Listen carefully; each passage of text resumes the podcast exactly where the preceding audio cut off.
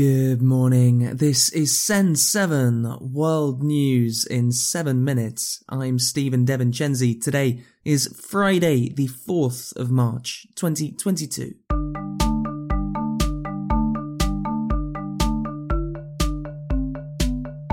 The Russian army is continuing to strike civilian buildings across Ukraine. The United Nations has documented 227 civilian deaths, although Ukraine says that over 2,000 civilians have died. Russia says that it does not strike civilian buildings. In the north of Ukraine, the two largest cities, Kiev and Kharkiv, are being constantly attacked by Russian artillery. 33 civilians were killed yesterday by an airstrike in the city of Chernihiv, according to Ukrainian officials. The southern city of Mariupol has been under constant missile strikes for two days, according to the mayor. The city of Kherson is believed to be the first major city that Russia has occupied since starting the invasion. The mayor of Kherson has now told the residents to follow the orders of the Russian invaders. In Melitopol, which was captured by Russia on Monday, there have been protests against Russia.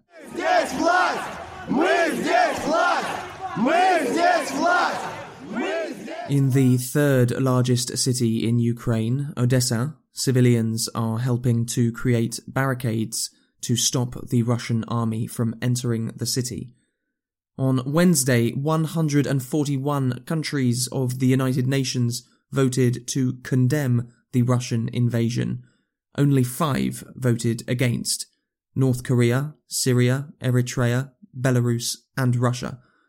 Yesterday, Michelle Bachelet, the United Nations Human Rights Commissioner, spoke about the civilians who have not been able to escape and are living in subway stations. Tens of millions of people remain in the country in potentially mortal danger. I'm deeply concerned that the current escalation of military operations will further heighten the harm they face. Thousands of people, including older people, pregnant women, as well as children and people with disabilities, are being forced to gather in underground shelters and subway stations to escape explosion. By Tuesday night, my office has recorded and confirmed 752 civilian casualties, including 2027 killed, 15 of them children. At least 525 have been injured, including 28 children. I must emphasize that the real figures, figures will be far higher, since numerous other casualties are pending confirmation and information from some areas engaged in intense hostilities have been delayed. Most civilian casualties were caused by the use of heavy artillery, multi-launch rocket systems and airstrikes in populated areas, with concerning reports of use of cluster munitions striking civilian targets. Yesterday, Russian President Vladimir Putin spoke on television. Putin spoke about the bravery of Russian soldiers in the Donbass region and said that the military operation was going to plan. Putin also said that Russians and Ukrainians were one people, but that Ukrainian people had been brainwashed. Putin also spoke to French President Emmanuel Macron yesterday, who told Putin he was making a massive mistake. Putin said to Macron that he will take full control of Ukraine. Talks between Russian and Ukrainian officials yesterday agreed to create humanitarian corridors. Ukrainian President Volodymyr Zelensky yesterday asked Putin for face to face talks with him, saying that they are the only way to stop this war. In Russia, the media is highly controlled by the state.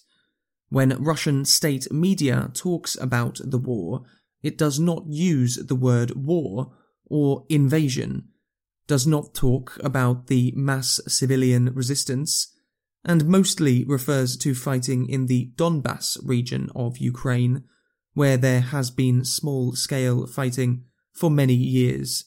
In Russia, protesting against the war is illegal, and at least 6,500 people have been arrested for protesting since the invasion began. People have also been arrested for protesting against the war in Belarus.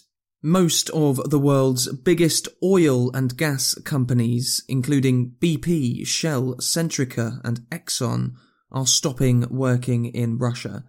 The three biggest shipping companies in the world, MSC, Maersk, and CMA, are all stopping working in Russia.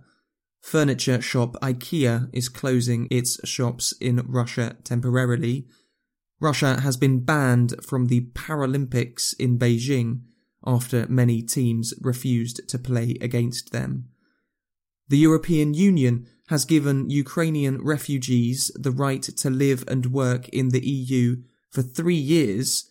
At the time of recording this podcast, over 1 million refugees have left Ukraine since last Friday. Some news from the rest of the world. Taiwan suffered many power cuts yesterday, Khadija Tahir reports. In Taiwan, there was a major power outage yesterday. Around 5 million houses in major cities across Taiwan were without electricity, including the capital city, Taipei. According to the Economic Affairs Minister, the power outage was due to an accident at a power plant. Traffic police and fire trucks were used in many cities to deal with emergencies, such as helping people trapped in lifts. In Guinea, at least 18 people were killed when an unofficial gold mine collapsed. Accidents are common in West African mines, which often operate without regulations. New Zealand has opened its borders for the first time in two years Borders were closed to all travellers in March 2020 because of the coronavirus pandemic. And in the United Kingdom, cervical cancer is being reduced by 90% by the use of a vaccine. The HPV vaccine has been given to girls in the UK since 2008, and a new study has shown that women who have received the vaccine are 90% less likely to develop cervical cancer.